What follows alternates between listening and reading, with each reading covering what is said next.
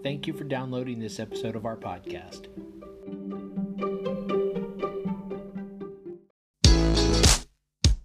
Hi, and welcome to the podcast for Solomon Staircase Masonic Lodge number three five seven, where we talk about all things related with Freemasonry, including Hermetic teachings, philosophy, reason, spirituality, and much more.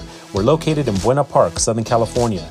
Tune in as we continue to update our podcast with informative talks and articles for Masons worldwide and those who would like to inquire within.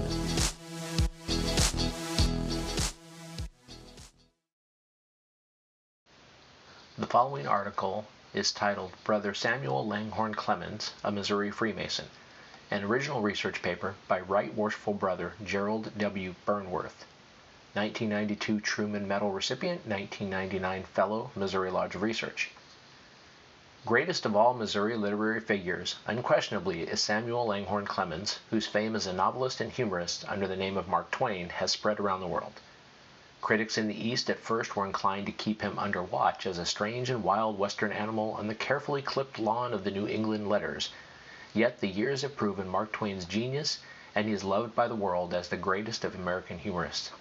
Samuel L. Clemens, who, along with James B. Eads and Daniel Boone, now represent Missouri in the Hall of Fame for Great Americans at New York University. Mark Twain was born on November thirtieth, eighteen thirty-five, in the little northeast Missouri town of Florida, Monroe County. His parents, of good Virginia-Kentucky stock, had migrated to the west from Tennessee. The Clemens family did not live in Florida long, however. When Sam Clemens was about four years old, they moved to Hannibal, a thriving Mississippi River town that was to have much influence on Mark Twain's later writings and where he received his schooling. The father, a lawyer and justice of the peace, died in March eighteen forty-seven. When his son Samuel was eleven years old, and to help support the family, the children went to work.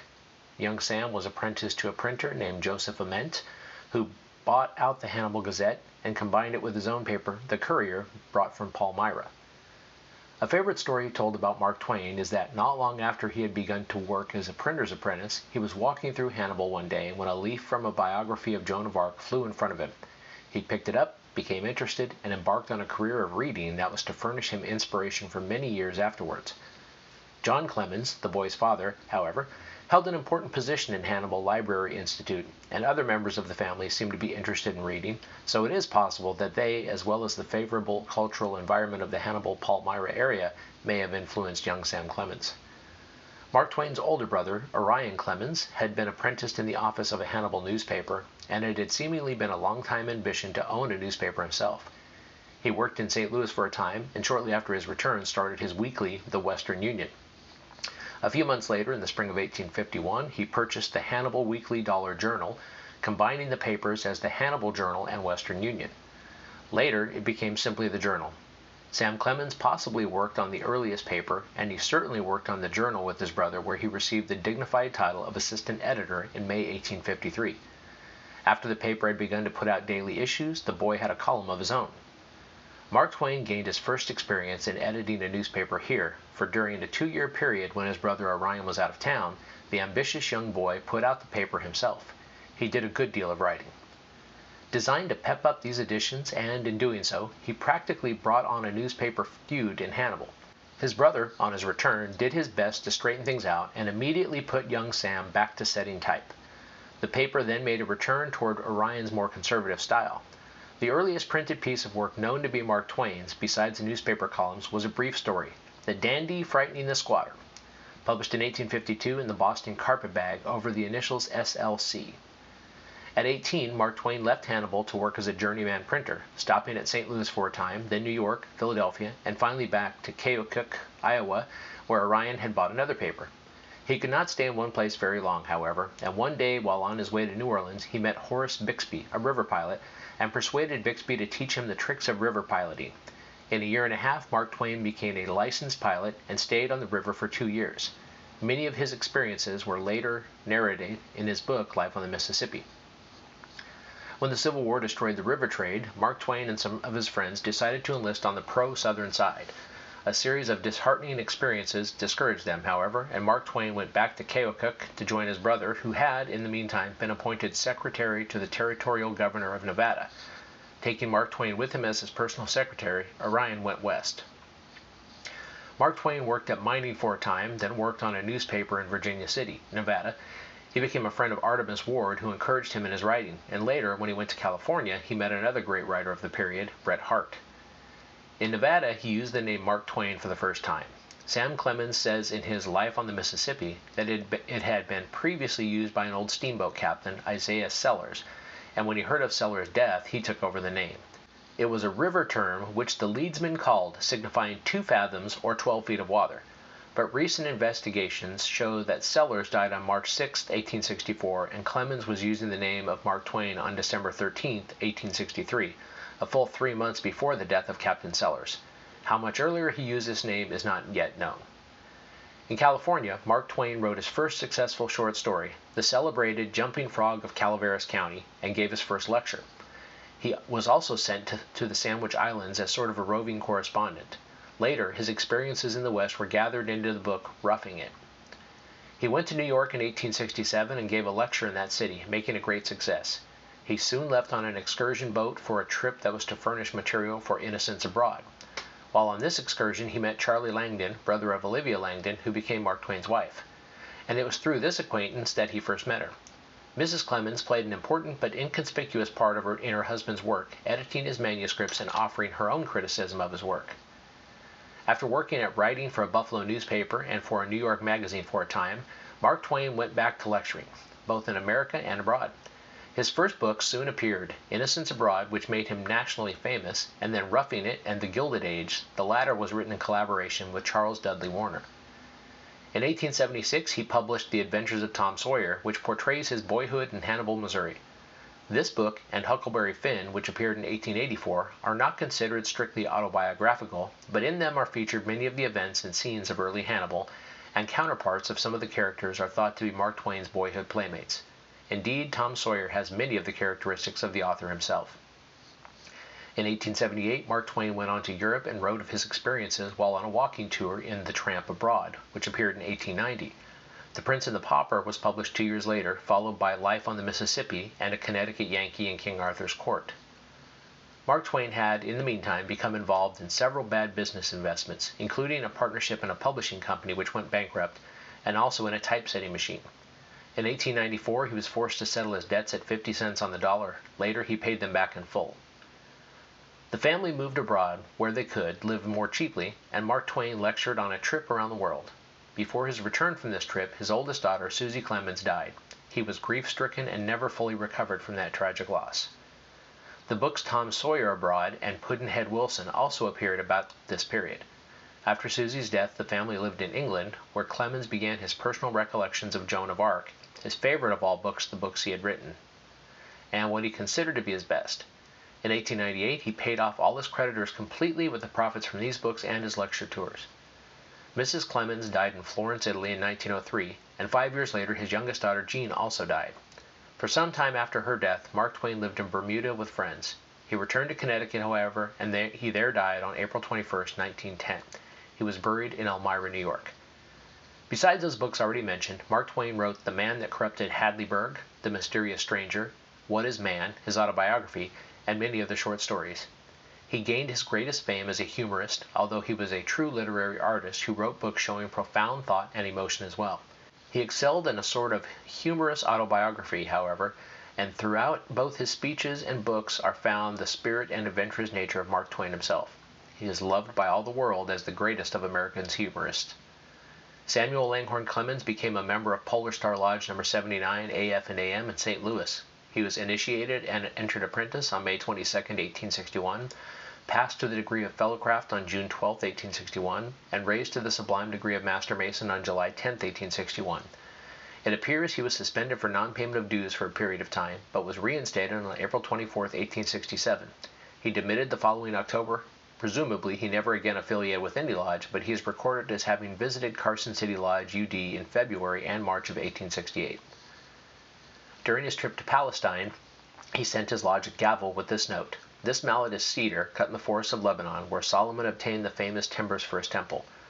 Brother Clemens cut the handle himself from the cedar just outside the walls of Jerusalem and had the gavel made in Alexandria, Egypt. It was presented to Polar Star Lodge on April eighth, eighteen sixty-eight.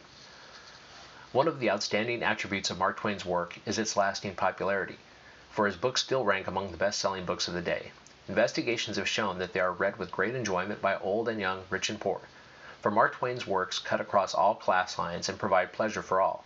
Scholars are increasingly recognizing the greatness of his extensive written works. Many studies of the great humorist have been written, and his works are favorite subjects for master's theses, and even an extensive study of his vocabulary was made as a doctoral dissertation. Groups of individuals have formed Mark Twain societies. Special collections of his books have been made by individuals and libraries, and these have, through their completeness and comprehensiveness, become increasingly valuable. One of the most complete is owned by the State Historical Society of Missouri. In nineteen twenty-five, the state of Missouri took over a one hundred acre tract of land near Florida, Missouri, as a state park and named it in honor of Mark Twain. The house in Florida, purchased and given by M A Violet as the birthplace of the great writer, was placed in the park. Also in tribute to his birthplace, the state of Missouri, in nineteen thirteen, erected a granite shaft surmounted by a bust of Mark Twain in the center of the town square. Hannibal, Missouri, where he spent his youth and of which he wrote extensively in his books, has become practically the Mark Twain Center of the world. His boyhood home was purchased and restored by Mister and Missus George A. Mahan and presented to the city of Hannibal. It is open to the public. Adjoining the home, a museum has been built where mementos of Mark Twain are preserved. A large bronze statue of the author has been erected by the state in Hannibal's Riverview Park on a high cliff which overlooks the Mississippi River that he loved so much. A bronze statue of Tom Sawyer and Huck Finn, also donated by Mister and Missus Mahan and their son Delaney Mahan, has been erected at the foot of Cardiff Hill, which Mark Twain made famous. Throughout the city of Hannibal are markers which direct the traveler to points of interest in the city of Mark Twain's boyhood. On the centennial anniversary of his birth, a great beacon of light in Carden Hill was dedicated in his honor during celebration, which was also observed not only in Hannibal, but throughout the state of Missouri and the nation. The cave made famous in Tom Sawyer is now known as Mark Twain's Cave, and it is visited annually by tens of thousands who have read and loved the author's works. No paper or biography about this Missouri Freemason would be complete without one of Mark Twain's famous stories. Here is one, truth or fiction, you be the judge. William Swinton was one of the loveliest human beings I have ever known, and we led a charmed existence together. He was highly educated. He was of beautiful spirit. He was pure in heart and speech. He was a Scotchman and a Presbyterian. He hadn't a vice, unless a large sympathy for Scotch whiskey may be called a vice. Because he was a Scotchman, Scotch whiskey to a Scotchman is as innocent as milk is to the rest of the human race. I remember a time when a shortage occurred. We had to have three dollars and have it before the close of the day. Swinton told me to go out and find it, and he said he would also go see what he could do. He told me to give myself no uneasiness and said in simple, confident way, "The Lord will provide." Before he was done with me, his strong faith had had its influence, and I went forth almost convinced that the Lord would provide. I wandered around the streets for an hour, trying to think up some way to get the money. At last, I lounged into the big lobby of the Ebbett house and sat down. Presently, a dog came loafing along. He glanced at me and said with his eyes, "Are you friendly?" I answered with my eyes that I was. He gave his tail a grateful wag and came forward and rested his jaw on my knee and lifted his brown eyes to my face in a winningly affectionate way. He was a lively creature, beautiful as a girl, and all of silk and velvet. I stroked his smooth brown head, fondled his drooping ears, and we were a pair of lovers right away. Soon Brigadier General Miles, the hero of the land, came strolling by in his blue and gold splendors. He saw the dog and stopped, and there was a light in his eye which showed that he had a warm place in his heart for dogs like this gracious creature. Then he came forward and patted the dog and said, "He is very fine. Would you sell him?" I was greatly moved. It seemed a marvelous thing to me, the way Swinton's prediction had come true. I said yes. The general said, "What do you ask for him?" Three dollars was my immediate reply. The general was surprised. He said, "Only three dollars? Why, that dog can't possibly be worth less than fifty. Reconsider the price if you like. I don't wish to wrong you." I responded with the same quiet decision as before. "Nope, three dollars. That is his price." "Very well," said the general, and he gave me three dollars and led the dog away upstairs. In about ten minutes, a gentle-faced, middle-aged gentleman came along and began to look here and there, and I said to him, "Is it a dog you are looking for?" His face lit up and he answered, "Yes, have you seen him?" "Yes," I said. "He was here a minute ago, and I saw him follow a gentleman away. I think I could find him for you if you would like me to try." I have seldom seen a person look so grateful, and he conceded that he would like me to try. I said I would do it with great pleasure, but that it might take a little time, and I hoped he would not mind paying me something for my trouble. He said most gladly, and he asked me how much. I said three dollars. He looked surprised. "Dear me, it is nothing. I will pay you ten quite willingly." But I said no, three is the price. And I started for the stairs without waiting for further argument, for Swinton had said that that was the amount that the Lord would provide, and it seemed to me that it would be sacrilegious to take a penny more than was promised. I got the number of the general's room, and when I reached the room, I found the general there caressing his dog. I said, "I'm sorry, but I have to take the dog again." He seemed surprised and said, "Take him again? Why? You sold him to me." "Yes," I said, "it is true, but I have to have him because the man who owns him wants him again." For a moment the general couldn't seem to find his voice. Then he said, "Do you mean to tell me that you were selling another man's dog and you knew it?" "Yes," I replied. "Then why did you sell him?" asked the general. I said, "Well, that is a curious question to ask. I sold him because you wanted him. You offered to buy the dog. You can't deny that. I was not anxious to sell him. I had not even thought of selling him. But it seemed to me that if it could be of any accommodation to you—" He broke me off and said, "Accommodation to me? It is the most extraordinary spirit of accommodation I have ever heard of. The idea of your selling a dog that didn't belong to you." I broke him off there and said, "There is no relevancy about this kind of argument. You said yourself that the dog was probably worth fifty dollars. I only asked you three. Was there anything unfair about that?" "Oh, what in the world has that to do with it? The crux of the matter is that you didn't own the dog. Can't you see that?" replied the general. I said, "Please don't argue about it any more. You can't get around the fact that the price was perfectly fair, considering that I didn't own the dog, so arguing about it is only a waste of words. I have to have him back again because the man wants him. Don't you see that? Put yourself in my place. Suppose you had sold a dog that didn't belong to you. Suppose you—" "Oh," he said, "don't muddle my brains anymore with your idiotic reasonings. Take him along and give me a rest." So I paid back the three dollars and led the dog downstairs and passed him over to the owner and collected three dollars for my trouble. I went away then with a good conscience because I had acted honorably. I never could have used the three that I sold the dog for because it was not rightly my own. But the three I had earned returning him to his rightful owner was righteously and properly mine because I had earned it. Why, that poor man might never have gotten his dog back at all if it hadn't been for me. Then that is the tale. Some of it is true. Researched and written by Right Worshipful Brother Gerald W. Burnworth, Past Master, Freedom Lodge number six thirty-six, A F and A M, now Algabill Freedom Lodge, Melville, Missouri.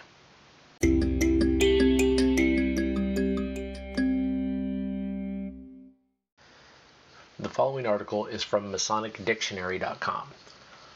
Mark Twain, or Samuel Langhorne Clemens. It is a matter of tradition that comedies and comic literature are short-lived. If this be so, one might well ask why the writings of Samuel Langhorne Clemens, better known as Mark Twain, retain their vitality so that they are now read more by, than the works of any other American author. The popular opinion of Mark Twain is that he was a humorist. He was that, quite the greatest humorist in the country has yet had, but he was also much more, and it is because of this much more that his books are winning an ever-increasing audience.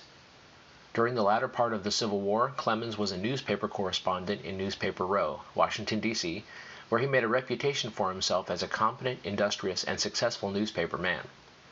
After the war, he made an excursion in the Mediterranean on board the old Quaker City. He found that many of his shipmates were, according to his own lingo, innocents, and the comic side of his experiences on the Quaker City appealed to him so irresistibly that he wrote a diary of the cruise which he called The New Pilgrim's Progress, or Innocents Abroad. The book was so truthful, so humorous, so interestingly written that it became tremendously popular and brought its author into the limelight. But I do not believe that it was the fun in it that had everything to do with making it popular. Rather, it was the information that it contained which was unvarnished and fearlessly written. In eighteen seventy-eight, I stepped into a print shop in Cairo, Egypt, and asked for a guidebook. The dealer handed down a small paper-covered volume which I recognized at once as an excerpt from Innocents Abroad. When I said that I wanted a guidebook, not a diary, the dealer replied that it was the best-selling guidebook of Cairo ever printed and strictly accurate. The story of the Seven Sleepers, as translated from the Koran, has a beautiful moral, but it is prosy and not very interesting to read. But Mark Twain's version in Innocents Abroad makes it an interesting story without losing any of the moral. Such things are an indication of his transcendent literary talents. His war prayer is more harrowing than any page in any of Shakespeare's tragedies and will go down the ages as a classic. For decades, Dickens has had the reputation of being able to portray human nature and of describing individual characters and their idiosyncrasies as no other writer, but in my own estimation, Mark Twain was quite his equal, if not his superior. Our writer was born in the little village of Florida, Missouri in eighteen thirty-five. He attended the village school in that state. His father died early and left a dependent family, so that Samuel, while still a mere boy, was obliged to enter the printery of the Hannibal Courier, where he remained for three years and earned for himself the dignity of assistant editor. He afterwards worked on New York, Philadelphia, and Cincinnati papers, and won thereby a rich and varied experience. Later on, he became a steamboat pilot, and if all traditions concerning the same are to be trusted, was one of the best that ever steered a boat up and down the Mississippi River. After the Civil War broke out, he served a few weeks in the Confederate Army, though not with any great success or patience, as one may learn from the biography by Bigelow Payne. For a time, he lived in Nevada and was editor of the Virginia City Enterprise, during which time he first began the use of his now famous nom de plume, Mark Twain. He was married in eighteen seventy to Miss Olivia Langdon, who had been one of his shipmates on board the Quaker City. After his marriage, he became editor and part proprietor of the Buffalo Express and lived in Buffalo for several years. Later on, he moved to Hartford, Connecticut, where he continued his literary work and did occasional lecturing. From the Grand Secretary of Missouri, I have the information that Samuel L. Clemens petitioned the Polar Star Lodge number seventy-nine, Saint Louis, on December twenty-sixth, eighteen sixty. He was elected to receive the degrees February thirteenth, eighteen sixty-one, was initiated May twenty-second, eighteen sixty-one, passed to the degree of Fellowcraft June twelfth, eighteen sixty-one, and raised to the sublime degree of Master Mason July tenth, eighteen sixty-one.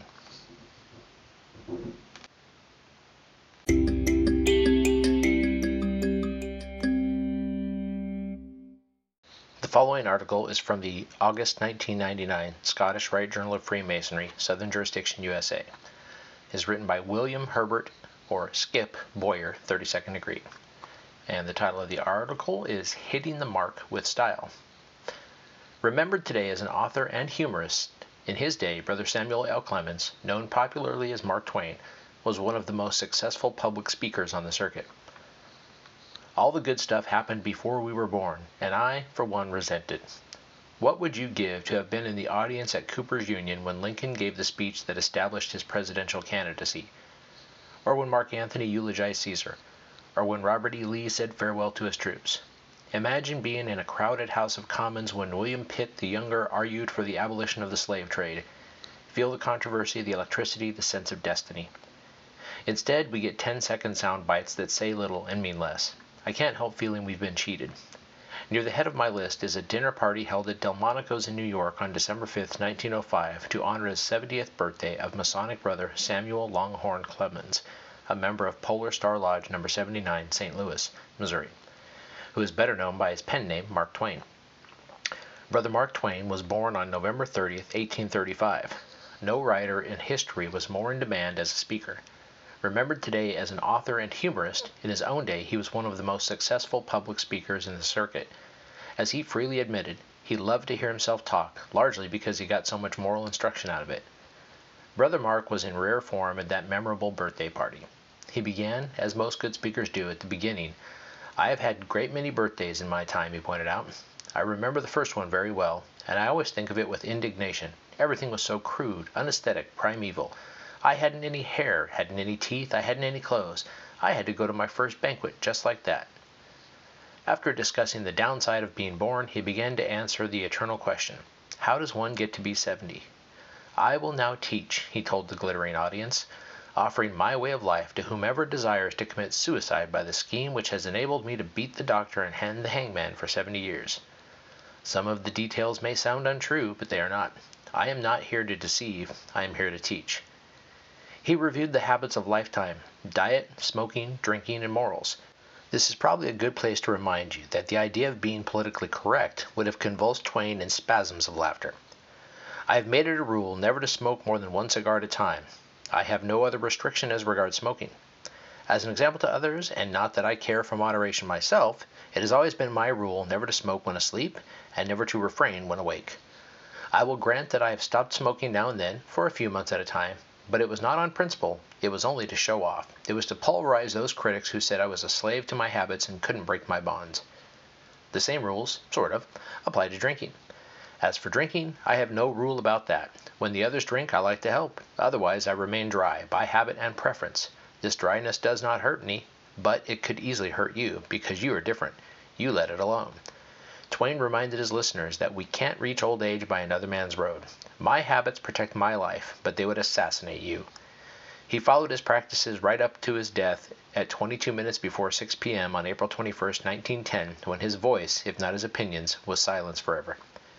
Still, wouldn't it be wonderful to sit quietly in the back of the room again as Brother Mark steps to the podium, knocks the ash from his cigar, and announces with a perfectly straight face, that it could probably be shown by facts and figures that there is no distinctly Native American criminal class except Congress.